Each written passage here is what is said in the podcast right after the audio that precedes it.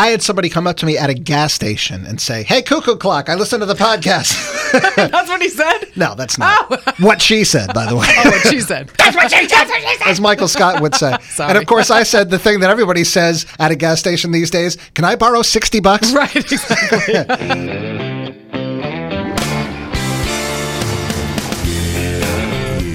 Suffice it to say, history is about to be made. Woo. Ladies and gentlemen, Courtney, it's a Yeah. hundy. Oh! Ah! It's a hundred episodes of Coping on the Couch with Courtney and Brian. How did we make it to 100 episodes, Brian? How have we come up with a hundred topics? It's unbelievable. Congratulations, my friend. Yes, thank you. And you as well? Thank you. And I brought you your cake. You did. He did a fabulous job. And candles. You've really spent the I went all out. Suddenly I'm a prop comic. Maybe you could see from the photo. Yes. It's kind of the Charlie Brown Christmas tree of cakes. I'm sorry, but that's all I could fit in the fridge last night. Got a real hungry 22 year old at Uh-huh. home. So, for those of you who may be joining us for the first time, first of all, where have you been for the other 99 Mm-hmm. episodes? But second of all, we will let you know that Courtney Kelly is a mental health therapist. I, Brian Mulhern, a longtime patient. And 100 episodes ago, we said, wouldn't it be a good idea to take some of the stigma away from therapy Mm-hmm. and mental health issues and present therapy from the perspective of a patient and a therapist? Yep. And then that way you can see both sides and ease your way into therapy like a nice warm bath. And I Mm-hmm. think, I hope. We've changed some lives. I mean, we've definitely grown the podcast. I can see that by the numbers, and we thank all of you. Yes, we do. Those who have been there from the very beginning, those who have come on late, keep Mm-hmm. telling other people. Who knows? There could be an episode 101. We just There's no telling. I mean, there won't be cake, but I think we'll still do it. Speak Yeah. for yourself. but yeah, I've actually had a lot of people outreach me and ask for additional resources, some help on things, how to get into therapy, stuff like that. So it's been really awesome. And if you do need to reach me, wellness at wctk.com, you can email me. It's been a great journey and also being able to kind of research different topics, talk about my experience with things, but also, like you said, the things that you've dealt with. And we talk about maybe there's some things that people have a hard time thinking about opening up to a therapist about, but we try to normalize that and say, you know what, we all have our baggage, we all have stuff that's happened to us, and everyone can benefit from having their own space and having someone give some feedback, some support, help with coping, and some education on mental health. I had somebody come up to me at a gas station and say, Hey, cuckoo clock, I listen to the podcast. That's what he said. no, that's not oh. what she said, by the way. Oh, what she said. That's what she, that's what she said. as Michael Scott would say. Sorry. And of course, I said the thing that everybody says at a gas station these days Can I borrow 60 bucks? Right, exactly. Well, Courtney, now we have to get down to business Yes. and we have to get serious and put the game faces on because. Mm-hmm. I don't want to say it's appropriate because I don't want to belittle this on any level, but we wanted a big topic for episode 100. And for those of you who don't know, we host a morning radio show on a country music station, Cat Country 98.1 in Providence. And this week got kicked off, unfortunately, with the news that Naomi Judd had taken her own life. And my knee jerk from the patient's perspective, and trying to pull myself away from that, I tried to think about the average person and how mm-hmm. they would look at that. Because for those of you who don't know, she took her life on the eve of being inducted into the Country Music Hall of Fame. Mm. It had just been announced that she and Wynonna were reuniting as the Judds. They were going to kick off a tour in September. And the layperson would say, this woman has everything going for her. Look how beautiful she is. Look at the beautiful family she has. Look at mm-hmm. all of the things that she has on the horizon. This just doesn't make any sense. Let that speak to the grip that mental illness can get on people, mm-hmm. where even on the exterior, it seems like everything is perfect. Look, we've been down this road before with Robin Williams. Mm-hmm. We've seen this many, many times over, too many times, really, to be honest with you. But let that show the scope. Let that also speak to the sympathy that you should have for people when it comes to this. And also, Courtney, I thought we would start, and I know you have much more in mm-hmm. addition to this, but let's start with how can you sense warning signs? I'm sure people closest to her, she was very open, even though I hadn't read any of it about her mental health struggles. I would have loved to have read about it in the past. I became aware of it only after she took her life. I'm sure people closest to her knew, but not everybody does. What should people be looking for? Right. And that's true. She did write a lot of books too. And mm-hmm. she did a lot of advocacy for the mental health community. So hopefully there's so many things that she's going to be known for and her legacy. But she did. She was in the grips of it. She had what they call treatment resistant depression. And she had a real, real big struggle with trying to find ways to actually cope and to get through and to get some treatment and help around that. But yeah, when we're talking about people with depression, a lot of times watching out for more of that sadness, it's prolonged, loss of interest in things, maybe pulling away from other people, isolating, withdrawing, changes in sleep pattern, maybe if people complaining about their appetite, their energy, their concentration level, and you also notice that their moods are kind of low maybe they don't want to do certain activities or maybe it's hard for them to just do basic daily activities some of my clients have gone through times when just taking a shower was like such a huge effort anything even something that you take for granted that oh i'll just bop around and do what i need to do takes like herculean effort because you just feel this exhaustion and fatigue and depression To speak specifically to the shower thing, even she had said in an interview, Mm-hmm. I know when you see me out in public, I'm all dolled up, I'm all glammed up. She said I would go home and hygiene would go out the window. I would not take my pajamas Yeah. off. I would not bathe on any level whatsoever. Mm-hmm. So that is a really good warning sign to be bringing up. And also, when they would come back from touring, she would like lay on the couch for two weeks. And then she said one time she had a stretch at two years. She was literally on the couch every day. She just didn't have the energy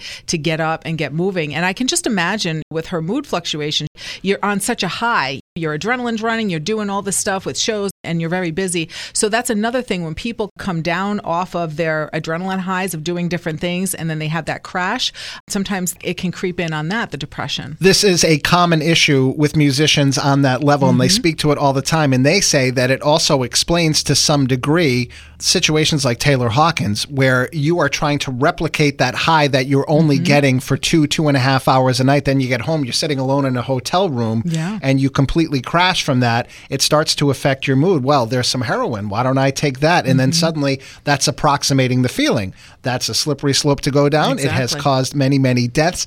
And from the patient perspective, to speak to how could she, on the eve of being inducted into the Country Music Hall of Fame, do something like this? I feel like I have a little bit of a handle on that. Now, their last televised performance ended up being a few weeks prior mm-hmm. on the CMT Awards, and it was their big reunion. It was them coming back out again. And it's funny because that night, my wife turned to me and she said, Boy, Naomi just doesn't seem into it. She was sensing already, and I think probably from having lived with a depressed person for mm-hmm. 15 years now, she has a pretty good sense of some of the things to look for. And she was the one who told me about the news. She brought that up to me immediately, and I said, Oh my God. And I thought about that. She was probably so stressed out about having to do that, having to live up to the hype because there was a lot of that leading up to it.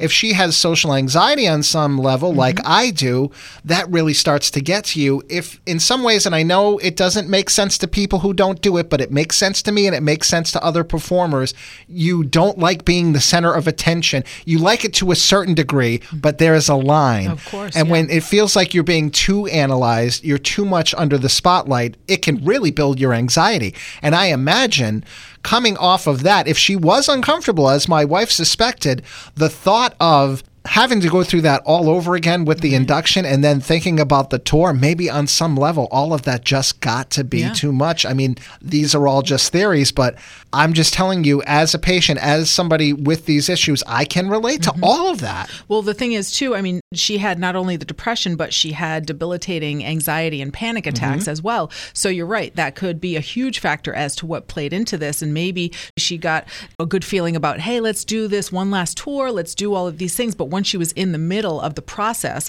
of all the exposure, getting back up on stage, she hadn't been doing touring in years.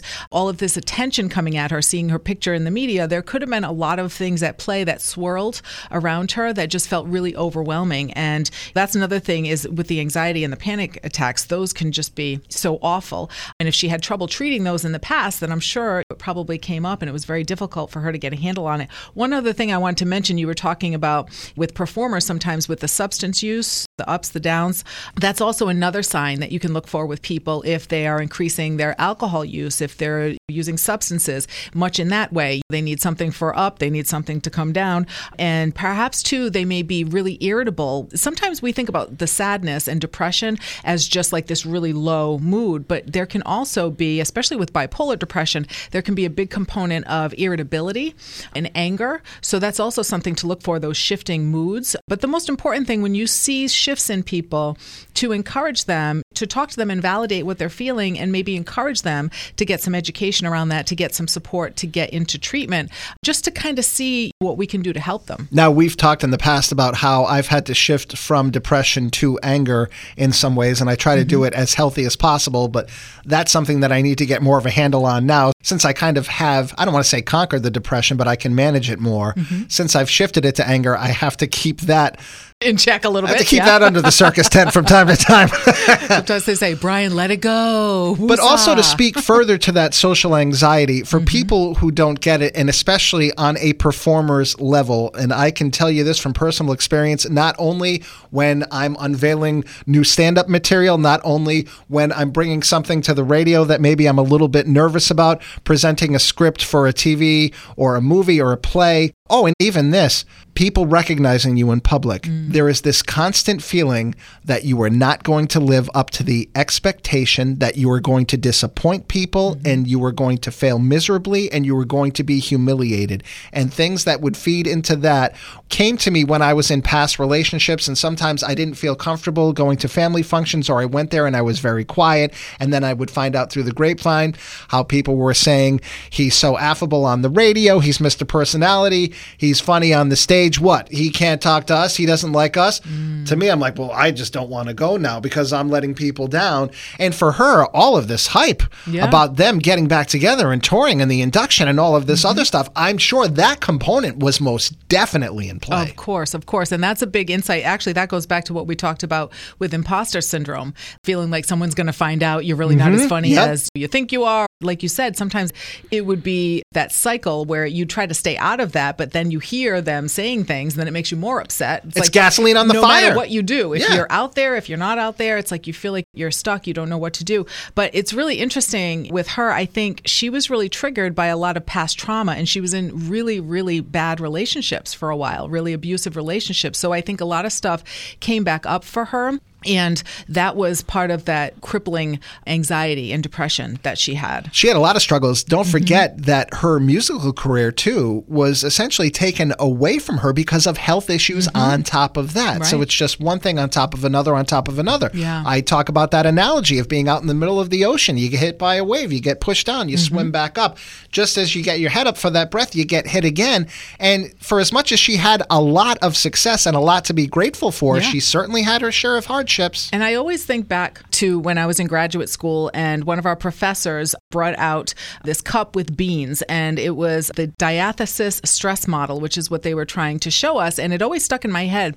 They talked about this model for mental health, like a theory that they had about it's not just one thing, it's not just nature or nurture, but mm-hmm. it's both. And so growing up, if you had some traumas, you may add a few beans to it. If you don't have a lot of support, you'd add a few beans into the glass.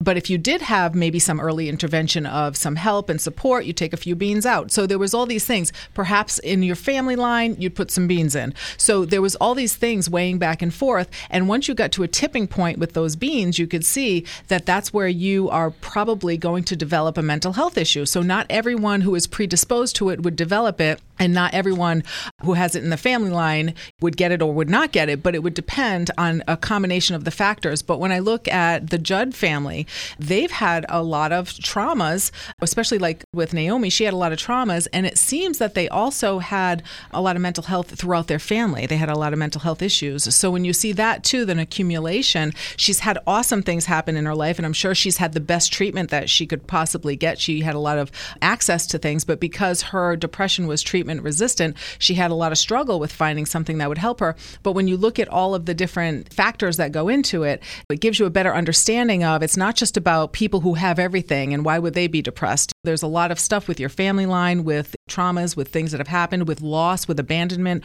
All of these issues play into it. Oh, it can definitely be genetic. I mm-hmm. have it in my family, but it's not everybody. You know, I have a lot of situational depression. I can manage it to some degree when things are going fairly well. Right. But it's almost like lighting the fuse to all of those genetics to me when things start going exactly horribly exactly. wrong. It makes it so that you're more at risk, and that's why.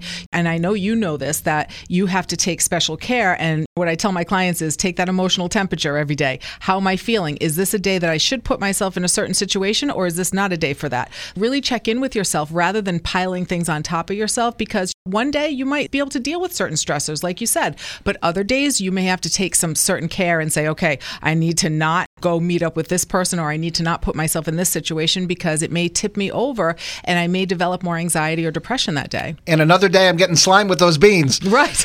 and to speak to the genetics thing too, both Wynonna and Ashley have said that they have Mm-hmm. Yes. had their own issues with depression too. This A is a family wide thing. It's heartbreaking. A lot of people that I work with, I see it throughout the family line. And what I do is I say, listen, give yourself a lot of credit for breaking that cycle because a lot of other generations didn't necessarily get the help that they needed. They didn't even realize what was going on with them. And it was like, oh, just pull yourself up by your bootstraps and keep on moving. Years back, they didn't have that understanding of how loss and trauma affects you and where mental health comes from, mental health issues. So they didn't get the treatment that they needed. And a lot of times they passed on their issues to their kids. They didn't mean to, but they didn't have great coping. They didn't have great supports. And so they passed on issues. And the kids didn't know what to do with that. But now those kids are adults and I always give them credit. I say, you're getting help for yourself and you're able to stop this cycle and get treatment. I want to speak to something that drives me crazy when I hear people say this too. When the conversation of suicide comes up, mm-hmm. people will say, What a selfish act. I have no sympathy for somebody like that who mm. does something like that. To which I say, as a guy who was sitting in a garage in a running car, absolutely at rock bottom. Thankfully, I was able to turn it around and make mm-hmm. myself better. I would say to that person, Do you honestly think that Naomi, with the knowledge that she has two daughters Right. who themselves are already struggling with mental illness, that her daughter Wynonna, on some degree, is depending on her for this tour and everything else. Do you honestly think that this is about, eh, I don't care about them, I don't care about that? Or do you feel like maybe she's just so overwhelmed by everything that she just can't even think straight? And I assure you that it is the latter. And I know that people, it was probably a way for them to try to do the old manipulative thing. If I call it a selfish act, that will prevent people from doing it. Well, you know what? Sometimes you make people who are already feeling that way feel worse about Yeah. themselves and push them even closer to the thing that you don't want to push them mm-hmm. toward. And I just want to mention we do have great resources, Wellness 411 page, catcountry.com, about if you feel like someone is struggling with some suicide ideation, because that's another sign of a deep depression.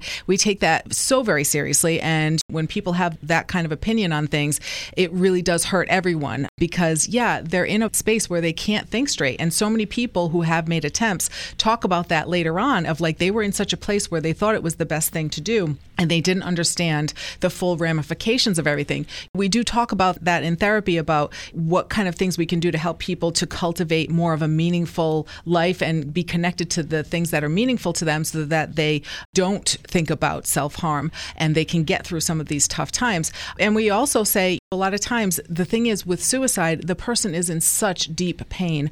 But when you do complete suicide, then it's spreading that pain around. Mm-hmm. It's increasing it to other people. I don't believe that people are being selfish in that way. It's just they are in such a place where they're in such deep pain and they're sucked under. They truly don't think that there's any other options.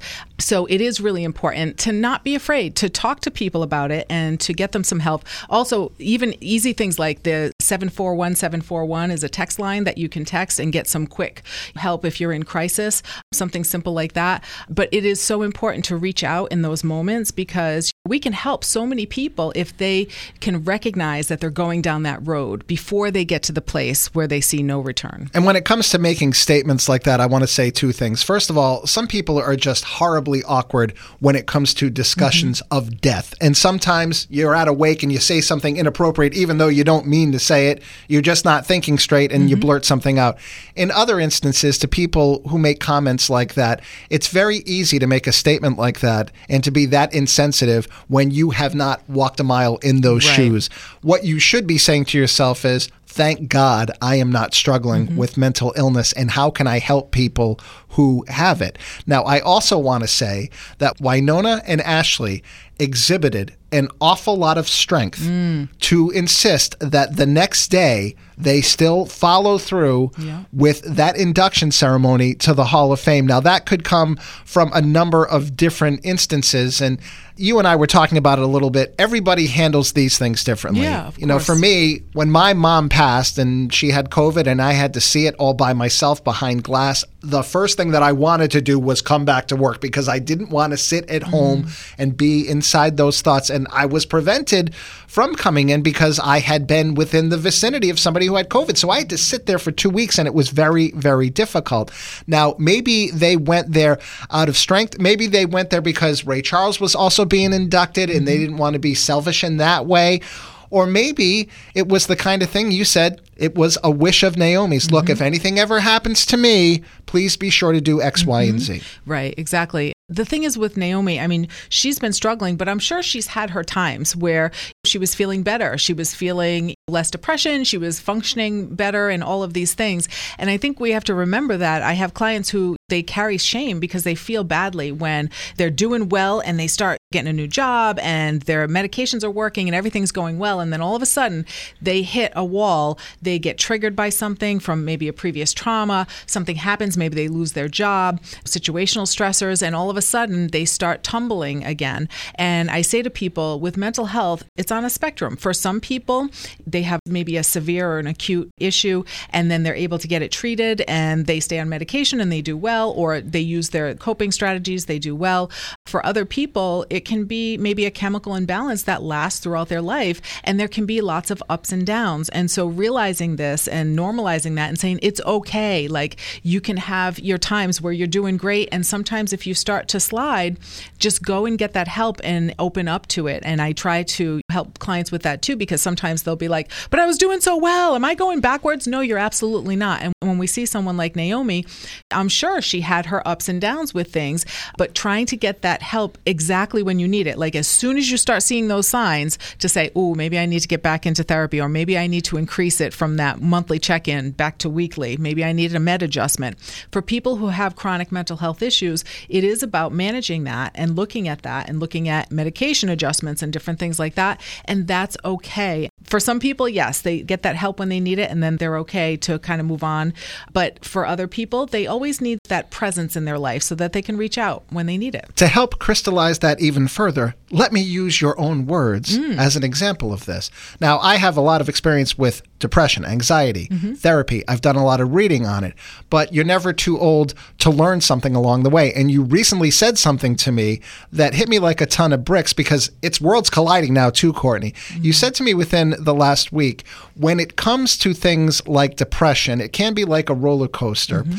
And my wife, for people who don't know, she works in the nonprofit world and has worked with many cancer patients. And the thing that you always want to hear when we get to know somebody who has cancer is, oh my God, thank God they're in remission. Hmm. You used that word when it came to depression and anxiety. Mm-hmm. And remission does not mean we don't have to worry about this anymore. Right. It means for the time being, you have beaten this, you're in a good place, and hopefully mm-hmm. it's not going to come back. And in cancer, too, if you're in remission for two years, they usually think that's a much safer zone, Right. but it still guarantees nothing. And so at times, perhaps Naomi was quote unquote in, remission, remission, yeah. had clarity, was okay. Mm-hmm. Things seem to be cruising right along.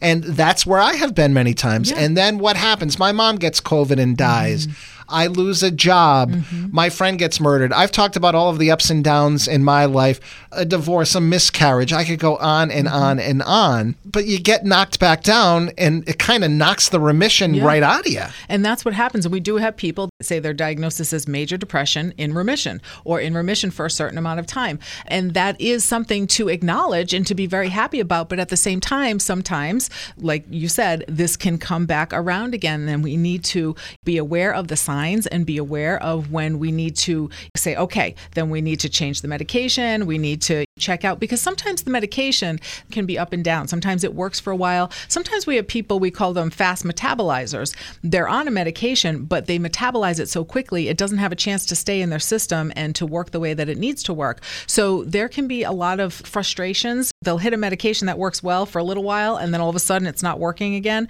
So all of these factors, and then, like you said, something comes along very stressful in life we have a loss we have a trauma that may re-trigger some of this and some of this chemical imbalance so we need to keep an eye out for that but yes i had it written down remission that i was going to talk about that but we have to watch out for getting re-triggered So I think, Courtney, the goal is almost remission with maintenance. Mm-hmm. And they talk about this all the time, too. You're always an alcoholic. Mm-hmm. Even when you think you've licked it, you live every single day as an alcoholic. And for as much as I have managed my situation, do I still consider myself to be depressed? Absolutely. Do I still consider myself to be anxious? Absolutely. And it pops up in my everyday life. I continue to battle my OCD. It's a mm-hmm. fight that I have to fight every single day. And I'm sure she did. And sometimes you don't win every battle. And I think essentially that's what happened to poor Naomi here. And the one thing that people really need to keep an eye on, and for anybody who hasn't had experience with this, if you eventually do have experience with it, they need to keep an eye on Wynonna and Ashley mm-hmm. now because we already know that they have their own struggles Yeah. with these same demons. Mm-hmm. And that, as you said, you're spreading the sadness around when mm-hmm. something like this happens. Yeah. That has just been exacerbated to levels that I can't even imagine for them. And I'm very, very worried for the two of them. It is very worrisome because also we see that that's one of the risk factors too. If we have people who have tried to and also committed suicide in the family, that puts people at higher risk. So, yeah, absolutely, because they've had so many of their own battles and now having this tremendous loss. I just hope that there's a whole community that comes around them and gives them that support and helps to hold them up. They seem very resilient, pretty amazing ladies. But yeah, like you said, they need to have that. They need to have that place and find some of that healing. But as somebody who has also had my own struggles with similar things, I do want to let people know that community is very, very important. Mm-hmm. But sometimes it can become so overwhelming Yeah. that it starts pushing you in the wrong direction. So listen when you're dealing Mm-hmm. with somebody like that. And sometimes when they're pushing you away, they might be pushing you away Yeah. for the wrong reasons, but sometimes they're doing it for the right reasons too. And look, this is a very, very complicated Mm-hmm. minefield to try to work your way around, but we never said any of this was easy. And this is why we do this podcast, and this is why we encourage therapy all the live long Yeah. day. And it doesn't have to just be one stop shop. It doesn't have to be just the way that everybody else does it. You could do traditional therapy. We have telehealth going on right now and everything too, in person. We're getting back to in person as well. But there's so many things online too, where there's support groups, there's texting now. You can have a therapist texting back and forth if that's what you're more comfortable with. You can have people over the phone. There's all sorts of resources now. So it's a lot easier to get that support. And we're here to validate you and give you that support. To quickly speak to the technology, though, one thing that I do want to warn people about, and I will call it WebMD syndrome, there are some people who think, I don't really want to talk to a professional, so let me just Google this myself and try to manage it on my own. This is not something mm-hmm. that the average person should be trying to take on themselves with the help from a YouTube video. Right, You really should have some kind of a professional involved to oversee it and make sure that things are being done oh, properly. Oh, absolutely. And plus, there's so many treatments out there now. It mm-hmm. blows my mind. I read about things all the time, and it's very exciting for people who are resistant to medications. There's so many things. ECT, which people make a lot of jokes about ECT from back in the day, but for people who don't know what ECT it's- is? it's electroconvulsive therapy. Mm-hmm. Basically, you would go to the hospital. You can do like a couple of sessions a week. Some people stay in the hospital, do it. Some people go outpatient. And for a lot of people who have had severe depression, who are very treatment resistant, it has been helpful. There's just all these treatments out there now where they're actually stimulating your brain instead of using the medication. There's so many things that can give people hope people who are like i could never get rid of this depression and this anxiety now have a lot of hope. So it is important to talk to a professional. If there's someone struggling that you know even go with them to the appointment give them that support if they're feeling like, oh, I don't know if I want to go. Well, let's make some questions. I always tell people prepare. If you have questions, write them down beforehand when you go see a medical professional because you may forget when you're in the middle of it and you're Right. nervous, you may forget. Bring a little notebook, write down the answers. How many times have I asked my clients, okay, so what did the doctor say? Oh, I don't remember. Okay, write it down because you may want to go see a psychiatrist or go see a psychologist or go see a therapist and say, hey, I've tried all these treatments, but it's been really frustrating because there's some new stuff out there and maybe they can help you with that. And that speaks to the power of journaling, which was a mm-hmm. big part of my own therapeutic journey. And it Yeah. was very, very helpful because sometimes when you are in that malaise, you're mm-hmm. just getting so overwhelmed by so many things over the course of the week. Make sure that you're writing it down while it's Yeah. going on so then you can bring it into your therapist and say, on Tuesday, I was this.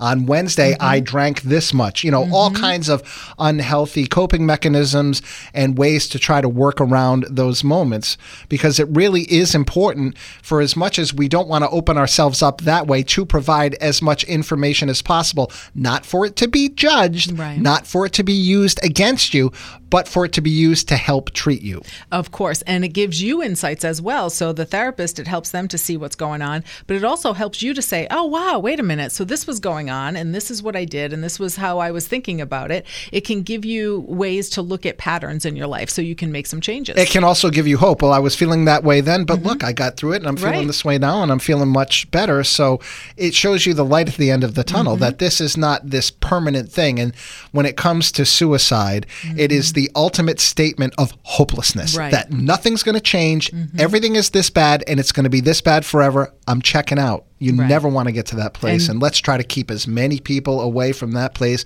I wish we could have done the same for mm-hmm. Naomi, but Of course. that's what we're up against here, Courtney. Of course. And feelings are not facts. We feel things, then they subside, and then we feel other things. So, giving validation to what we're feeling, really understand where it comes from, but also be able to know that, okay, I may feel this way now, but I'm going to feel better soon. And really looking at it from different angles and reframing some things. But again, the process of getting help can help you to get help around that. For as much as I'm aware of the fact that there's a cake behind me, I do Oh, feel yes. like I owe people the opportunity to contact you if they feel like they have any questions. How can they do that? Absolutely. Wellness at WCTK.com. And like I said, we do have resources about connecting with therapy and a whole host of other things. Wellness 411 page, catcountry.com. Then, of course, there's the socials at Cat Country Mornings on all kinds of platforms. We have individual pages. Courtney with the C, Kelly E Y, sometimes Bedard, Brian with an I, Mulhern H E R N. Don't forget to tell all of your friends about Coping on the Couch with Courtney and Brian now in the triple digits. Yes. Available on Spotify, Apple Podcasts. You can get it through your smart devices. Leave a review, leave a rating, and help somebody who needs it. And if you feel like you don't have the words, that's what we're here for. Mm-hmm. We have the words for you, and we'll save you a slice of cake. Right. Probably not. We're 100 and fabulous. That's right. Look at us. and again, speak for yourself. Courtney, happy podcast anniversary. Oh, thank you, you as well. I look forward to a hundred more and many more, and we look forward to providing help and hearing from all of you mm-hmm. as well. Thank you so much for being on the journey with us. We'll see you next time for episode 101. Woo! Coping on the couch with Courtney and Brian.